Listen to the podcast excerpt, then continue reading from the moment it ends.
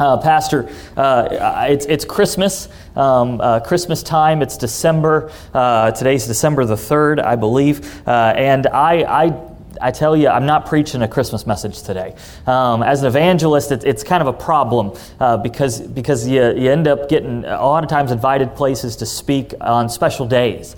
And um, uh, you, you want to preach what the Lord lays in your heart. I always try to preach what the Lord lays in my heart. And a lot of times the Lord doesn't lay in my heart a message that's geared directly towards a holiday. Um, I, uh, I heard of one evangelist, and he was really really, really in a bad spot. He just decided one year he was he was going to kind of go against the grain and and um, just just really flip the opposite way when it came to holidays. So uh, on Valentine's Day of that year, he decided he was going to preach against divorce. And um, uh, then um, St. Patrick's Day rolled around and he preached against Catholicism. Um, when he got a little bit farther along, Fourth of July came around and he preached against worldly celebrations and um, blowing things up. That was something that he, he, thought wasn't a good thing Christians should be a part of. Um, when, uh, when he got a little bit farther along into August, he preached um, against, uh, or preached, excuse me, on working harder for the Lord on Labor Day. Uh, and he said that, you know, we don't need a day of rest. We need to just keep on going 100% for the Lord. when it came to how Halloween, he preached against costumes. When it came to Thanksgiving, he preached against gluttony. Um, and then when it came to Christmas time, he decided to preach against Santa Claus. And, um, you know, uh, all I know is that uh, I don't think anybody's had him back to preach this year, and I'm not really sure why. Um, so uh, maybe um, if there's somebody out there on live stream that wants to have a preacher, I can get you in touch with him. No, I'm kidding. Um, but uh, uh, I tell you, it's, um, it's exciting to preach the Word of God. It's exciting to get to share it with, with you, dear folks. And, and I know so many of you in this room tonight have a heart for the the Lord and want to serve, um, serve God. And that, that just makes it easier on a preacher. Um, it's a friendly crowd, as they say, uh, and I'm, I'm thankful for that. Acts chapter 1, we're going to read a few different verses here. We'll start in verse number 8. Um, these were uh, the last words of Jesus Christ before he ascended um, uh, off this planet into heaven. And. Um, uh, here we go. We'll pick it up right there, Acts chapter 1 and verse number 8. And the Bible says this He's talking to his disciples, and he says, But ye shall receive power after that the Holy Ghost has come upon you. And ye shall be witnesses to me, both in Jerusalem and in all Judea and in Samaria and under the uttermost parts of the earth. When he had spoken these things, while they beheld, he was taken up, and a cloud received him out of their sight. And while they looked steadfastly toward heaven as he went up, behold, two men stood by them in white apparel, which also said, Ye men of Galilee, why stand ye gazing up into heaven? The same Jesus, which is taken up from you into heaven, shall so come in like manner as ye have seen him go into heaven. Now, I want you to jump over to Acts chapter 2. We're going to look at really quickly at just a couple verses in Acts chapter 2. I want to give you some context today. Acts chapter 2, verse number 1, the Bible says, And when the day of Pentecost was fully come, um, they were with one accord in one place. And suddenly there came a sound from heaven as of a rushing mighty wind, and it filled the house that they were sitting. And there appeared unto them cloven tongues like as a fire. It set upon each of them. And when they were filled with the Holy Ghost, mark those words, they began to speak in other tongues, the Spirit gave them utterance. And there were dwelling in Jerusalem Jews, devout men out of every nation under heaven.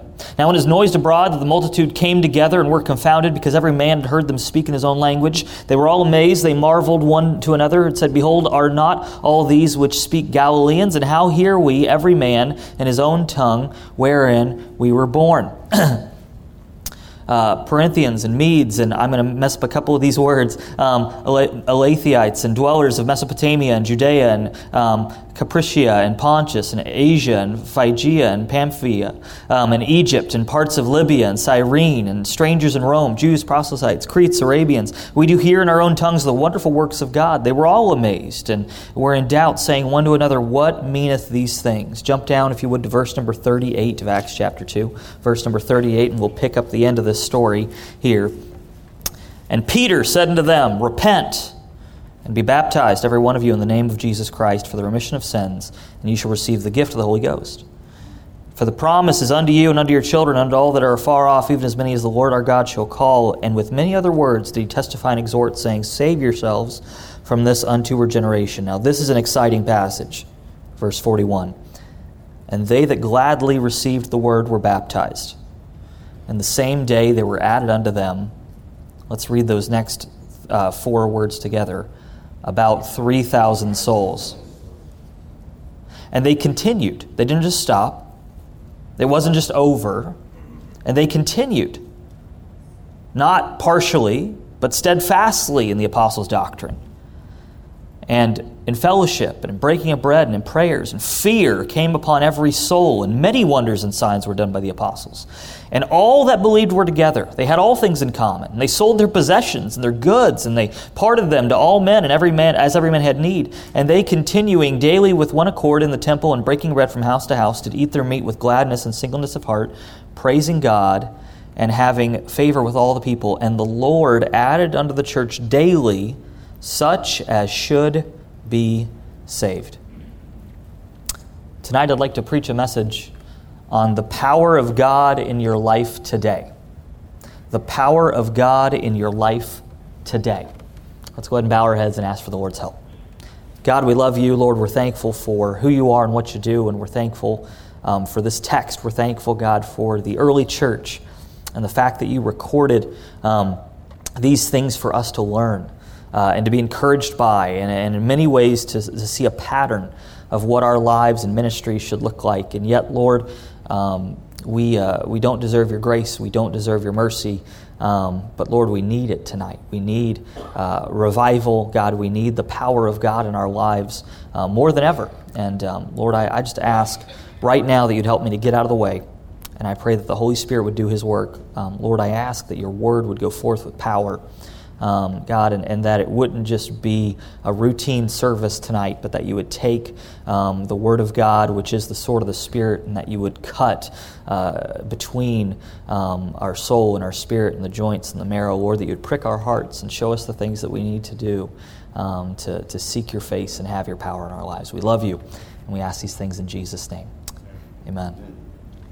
America loves everything instant. We really, really do. Um, we love instant coffee. We love microwavable TV dinners. Well, at least some of us do. Um, we love instant popcorn.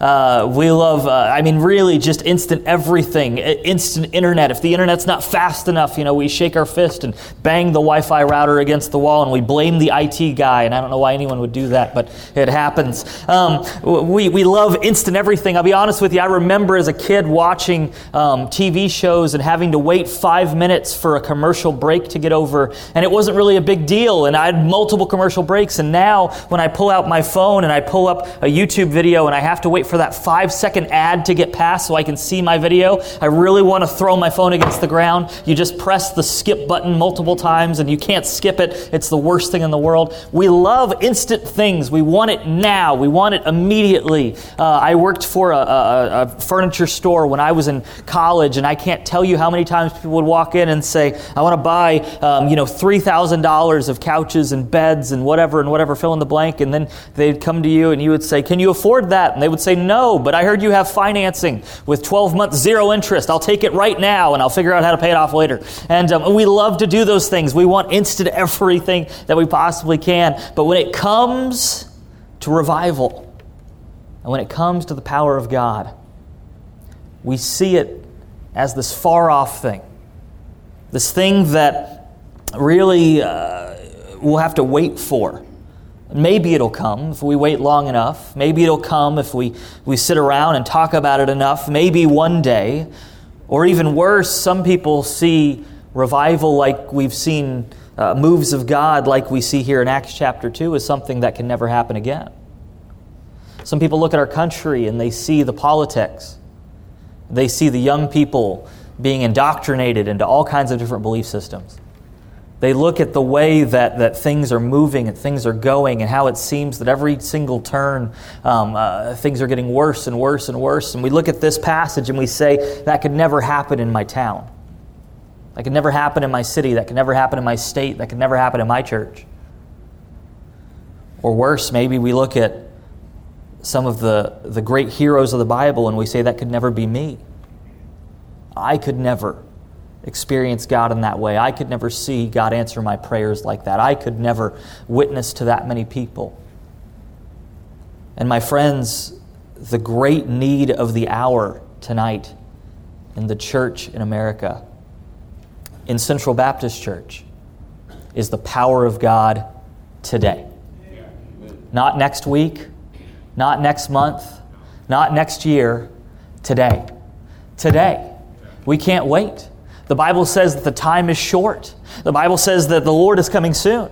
And while we've been waiting for 2,000 years for the Lord to come back, and many times we think, well, uh, it's going to happen eventually, but probably not next week or not the next day. What if it did? What if it happened tomorrow? Would we be ready? Would we have done what we needed to do? And I tell you, the, as the world gets darker and as things get worse and, and, as uh, things progress, the reality is, is that we need the power of God today. But here's the good news we can have it. We can have it tonight. No a single person has to walk out of here tonight without the power of God in their life. So here's the question Do you have the power of God on your life? Would anyone else say that of you? If there was a need in our church this evening, if, if a dear member had become very, very sick, suddenly uh, was in a situation where their life hung in the balance and somebody called on you to pray, would you have the power of God in your life to pray in that moment? If there was a financial crisis, as, uh, Lord willing, this would, wouldn't happen here, but as has happened in so many churches we've seen, hurricanes blow through, natural disasters happen, buildings are flattened and destroyed, uh, and suddenly the, the budget that we had for the church and the savings that we had set aside are gone in an instant. And Pastor was to stand up here and say, We need X amount of dollars to rebuild our ministry. Would we as a church have the power to pray in the need? If a missionary was to come and to say that there are souls dying in a faraway land and that they desperately need laborers to go, that they desperately need funds to get there, and they called upon you to ask, you to talk to the Lord, would you have God's power in your life?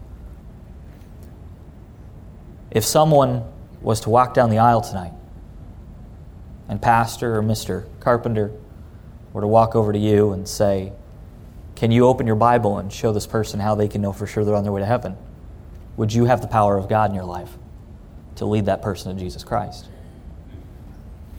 My friends, tonight we need the power of God, and I'd like to look simply at three aspects of God's power and how to have it. First of all, we see in our passage in Acts chapter 1 and verse number 8, we see that there is a prerequisite of the power of God, the prerequisite of the power of God. The Bible says this it says, But ye shall receive power that word um, is uh, likened unto dynamite. It's not authority like when Jesus spoke in Matthew chapter 28. Uh, this is the idea of explosive power. But ye shall receive power after that the Holy Ghost is come upon you. The prerequisite for the power of God is simply this it's the outpouring of the Holy Spirit. I'll say that one more time. The prerequisite for the power of God is the outpouring of the Holy Spirit. For most things in our life, there are prerequisites when you think of uh, going through life, there are lots of things we have to do before we can do other things. For example, uh, to move from uh, first grade into second grade, you have to have completed first grade. Um, you have to pass all of your classes and get everything done. I know that's hard for some people to understand. I won't mention any names tonight, Milan Land. Um, but uh, to move from first grade to second grade, you've got to you've to complete first grade. Uh, to to in order to go to college, you have to graduate from high school. Uh, again, I won't mention any names tonight, Ruben Castillo, but um, but you do have to graduate from high school in order to get get to college. Um, you can't pay your way in; it doesn't work that way. Um, uh, in order, once you get to college, you get to take certain classes, and, and when you get those classes, you have to take other classes first. Oftentimes, uh, to take uh, uh, English 103, you probably have to take English 101 and English 102, and, and so on and so forth. And when you finally get into the career life and you uh, get the opportunity to have a job, oftentimes they require a certain amount of experience. Now, I'll be honest with you, I've never understood this fully. Um, how when I was in college and I would go apply for a job as a salesman, and they would tell me that it's an entry level position, but that I also needed to have three years of sales experience. And I said, I don't really know how that's going to work because uh, I can't go back in time and get a job working as a salesman before I get a job working as a salesman. I'm not really sure how that goes, but anyway, um, maybe maybe there's something I missed uh, in school, and I probably need to go back myself. But there's prerequisites in our life. There's things that we have to do before we have the ability to do other things. And the same is true when it comes to experiencing the power of God. In our text, we see this incredible display of power in Acts chapter 2. And I mean, I'm going to be honest with you, it's incredible. It's incredible. Uh, the, um, uh, the disciples were alone. Jesus had ascended into heaven. And as far as most of the world was concerned, he was dead. There were very few people who knew about the resurrection at this time. There were the disciples, a few women, and the Roman soldiers who had been murdered, a couple Pharisees, uh, and that was about it. Very few people knew the resurrection. As far as most of the world was concerned, Jesus was dead. The disciples were gathered together. Their leader was gone. He had left them. And he had certainly given them instructions, but the instructions were a little strange. So, what did they do? They had a 10 day prayer meeting. 10 days. The Bible says there were around 120 of them. I'm not sure if it started with the 12 and then others came, excuse me, with the 11, and then, then others came together and joined, or if all 120 of them kind of got together. I don't really know how that happened. But the Bible says that for 10 days, they prayed. And as they began to seek the Lord, an incredible thing happened. God filled them with His Spirit. He poured out His Spirit on them. Peter stood up and preached the gospel, and over 3,000 people were saved and baptized and added to the church, and then continued in the church. Many churches have big days. We've had big days here at Central Baptist Church throughout the years. Pastor and I were talking earlier this week, and he mentioned that there was a roundup Sunday here where we had somewhere between 12 and 1,400 people on this property. That's a, that's a pretty big day, I would say. We've had times where the altar's been flooded completely with every single person and not an open seat in the church. We've had moments where we've gotten out to go in the community and we've shared the gospel and we've seen a lot of people raise their hands and say that they've uh, accepted Jesus Christ their Savior. We've had moments where we've uh, had times where people have prayed, and there are other churches that have had big days. But not only did they have a big day, but these people continued. That big day turned into a big year, which frankly turned into a big century. And the reason why our church meets here today is because of a 10 day prayer meeting that a bunch of disciples had in an upper room 2,000 years ago. Because the power of God was poured out on their life. You see, in order for this incredible display of God's power to happen, there was a prerequisite. Jesus said, Ye shall receive power after that the Holy Ghost has come upon you. The prerequisite for the power of God is the outpouring of the Holy Spirit. Notice that I did not say the indwelling of the Holy Spirit. There's a difference. Now, I, am going to share something with you tonight, and I, I want to go ahead and go on record as saying this is John Pound uh, theology theory, okay? Uh, we're going to enter the Bible group classroom for a minute. Uh, this is not necessarily the official position of, of Central Baptist Church, and Pastor may get up here afterwards and, and correct me. But I'm going to tell you, um, personally, I believe that the indwelling of the Holy Spirit, which means when the Holy Spirit comes to live inside of you forever, that thing that happens at the moment of salvation, in the early church, I believe that the indwelling of the Holy Spirit uh, did not happen for the disciples in Acts chapter 2. I believe it happened in John chapter 20 when Jesus said, Receive ye the Holy Ghost. Now, I'll tell you why I believe that, and it's simply because of this. Because I believe that in Acts chapter 2, the disciples experienced uh, what we can all experience, which is a pouring out of the Holy Spirit after He had come into them. I'll give you an example there was a group of preachers that were putting together a large Bible conference. And while they were discussing who they should have, this was back in the 1800s, they were talking about different preachers and different people, and several of the preachers got together and they said this they said, We have to have D.L. Moody. Mr. Moody has to come. If we're going to have anybody be our main speaker for this conference, it needs to be D.L. Moody. And one of the preachers, he was a little upset at this, this statement, and he thought to himself, you know, that's not really fair. And he just blurted out in front of all of these guys, he said, um, Why do we need to have D.L. Moody? Does D.L. Moody have a monopoly on the Holy Spirit? And the other preacher looked back at him and he said, No. But the Holy Spirit has a monopoly on D.L. Moody. And that's why we'll have him. You see, my friend, the moment that you get saved, it's an incredible thing. The Holy Spirit moves inside of you, and things begin to change. But let me tell you something just because you're saved does not mean that you have the power of God in your life. And it does not mean that you're experiencing the outpouring of the Holy Spirit's power on your life every single day. There's a story of a farmer that I heard, and he had a parcel of land. he hired on a man to help him. It was a very large parcel of land, um, several uh, thousands of acres. Uh, he hired this man, and he said to him, I'm going to give you a portion of the land to live on uh, for your help and labor working with me. So he gave him a small section of land in kind of the corner of his lot, and he said, uh, I want you to live here, um, but I have some restrictions.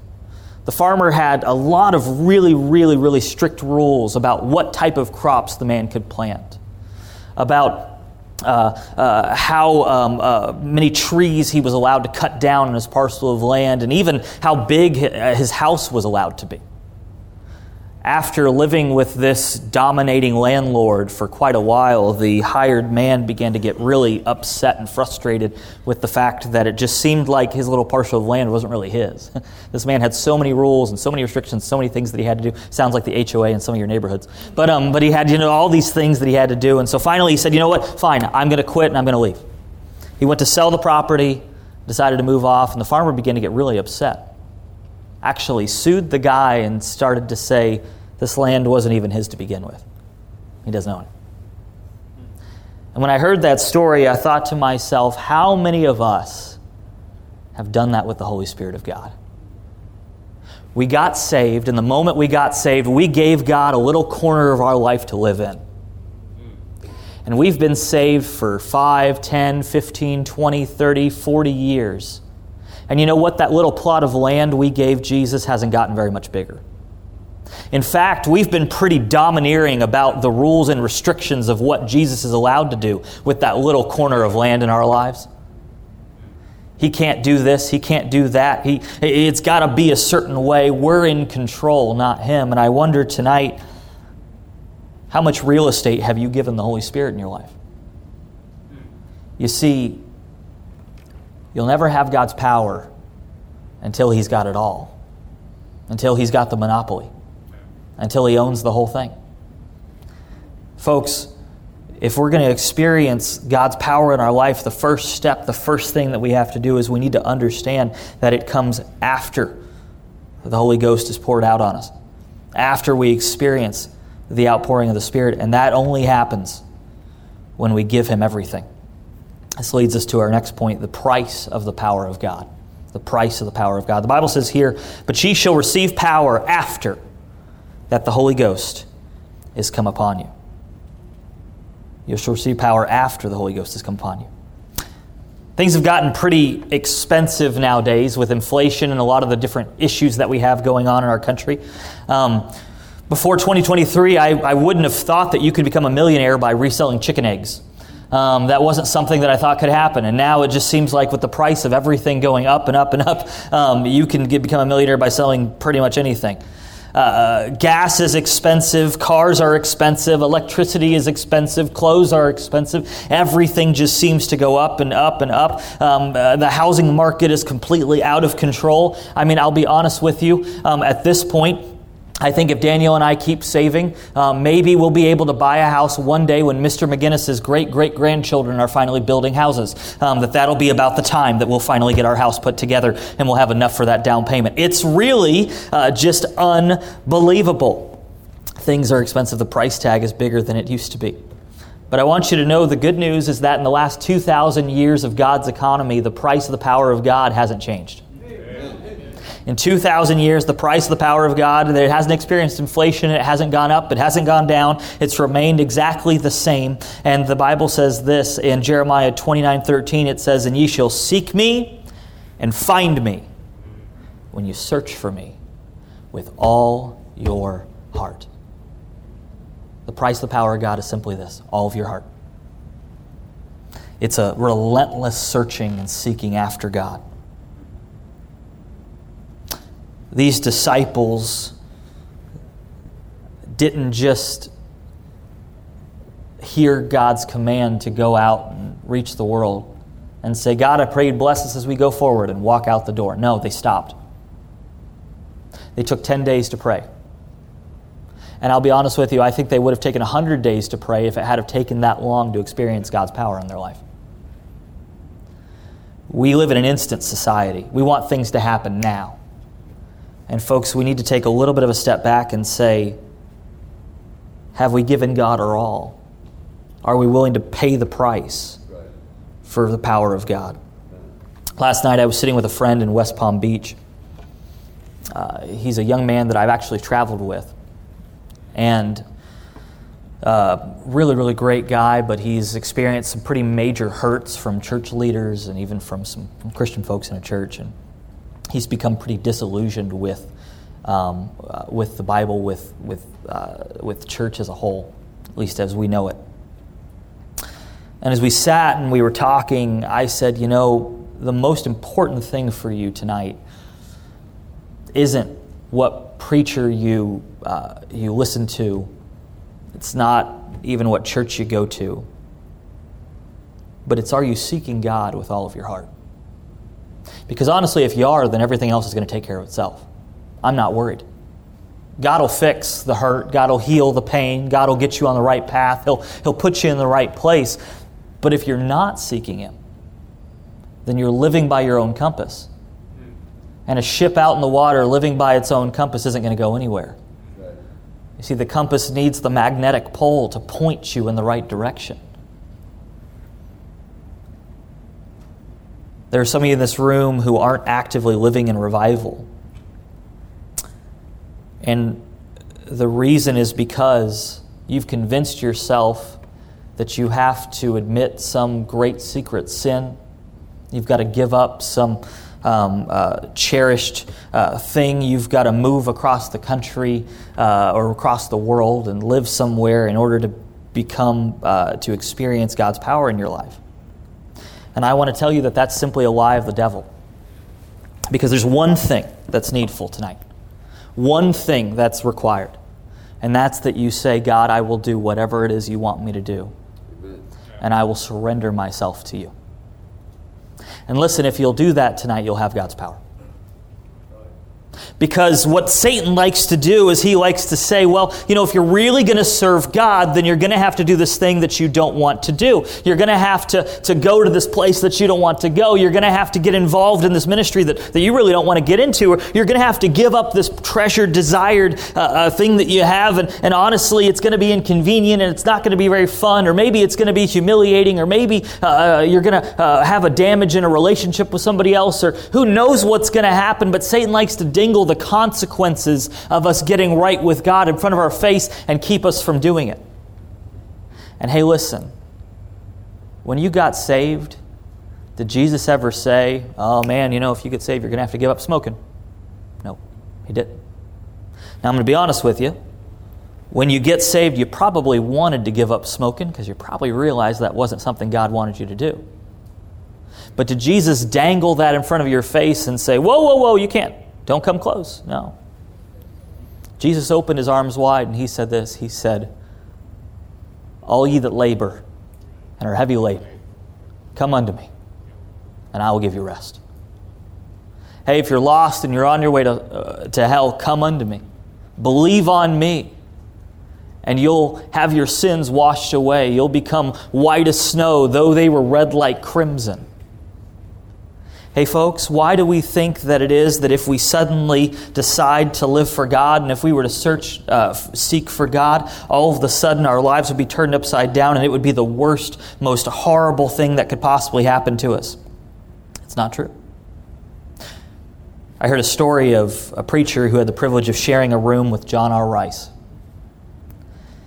And one evening he came back to the hotel that they were staying at and he uh, went to open his hotel door, but before he did, he heard very unusual sound. He heard a lot of commotion coming from inside the hotel, and he heard what sounded like shouting.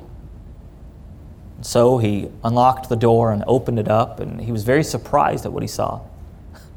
when he opened the door and the door swung wide open, he saw John R. Rice, this, this preacher, who was a little bit larger and a little bit older, jumping up and down on his bed and shouting and praising God with all of his heart. He looked like he was a little kid. Did God not say, In my presence is fullness of joy? At my right hand, there are pleasures forevermore. Hey, I want to tell you something. If you're going to decide to seek God, you probably are going to have to give up some things. You probably are. You're probably going to have to give up your pride. You're probably going to have to, um, uh, to give up your comfort. You're probably going to have to give up your pet sin. You might have to give up your hoarded resources.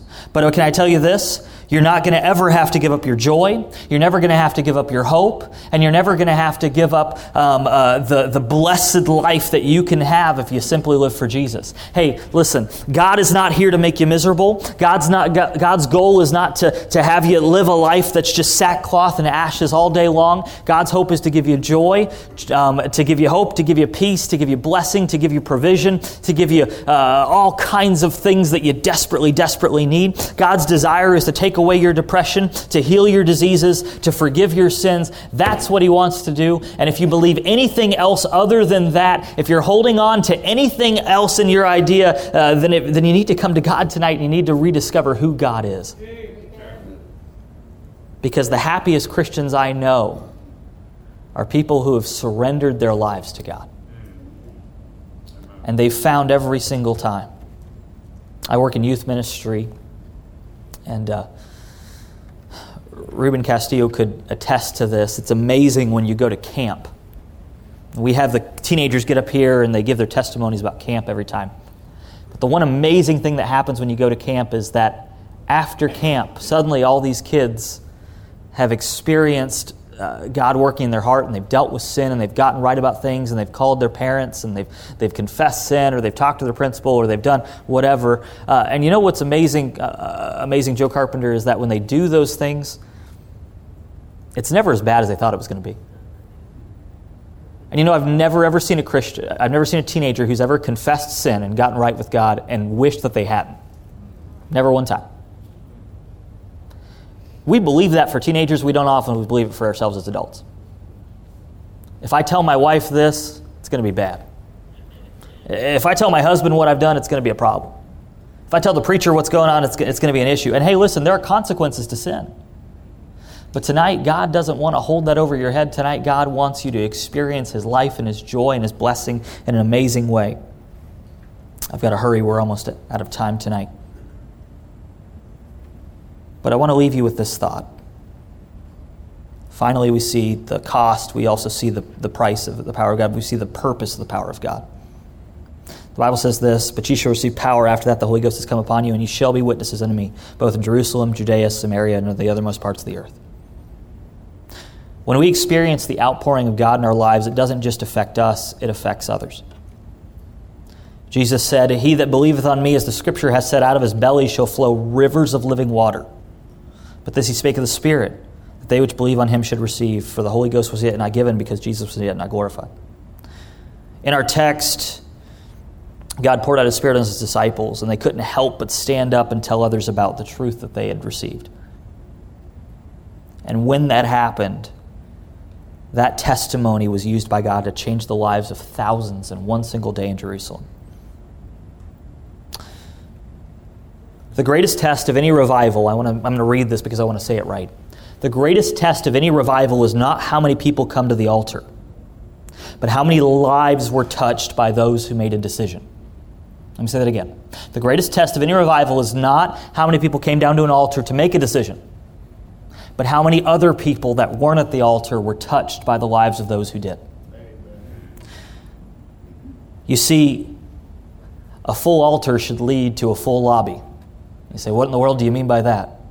When we have an altar filled with people here tonight, excuse me, I don't know if it's going to happen tonight, but when we have an altar filled with people uh, that have made a decision, that should result in a parking lot and a lobby filled with people sharing about what God has done in their life.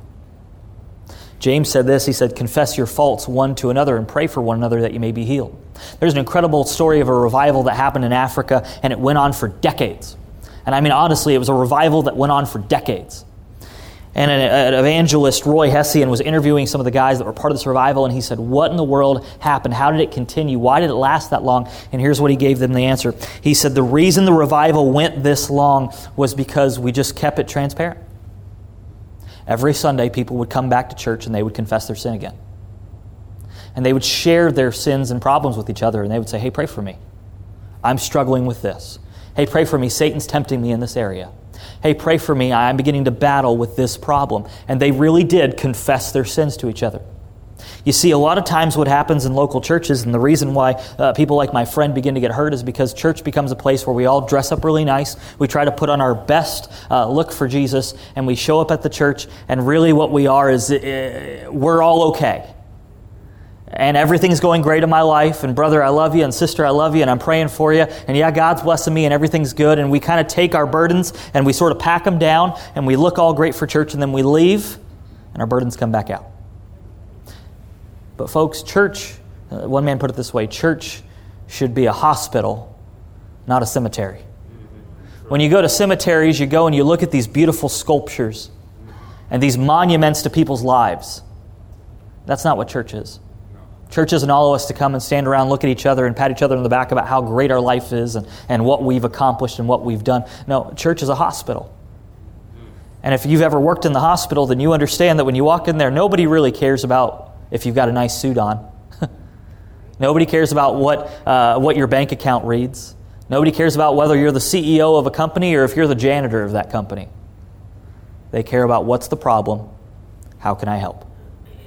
And, folks, tonight at Central Baptist Church, the purpose of the power of God is that it wouldn't just affect us, but that it would affect each other, that it would spread out into the community, that it would reach people in Ocala and in Marion County and in Florida and in all of America.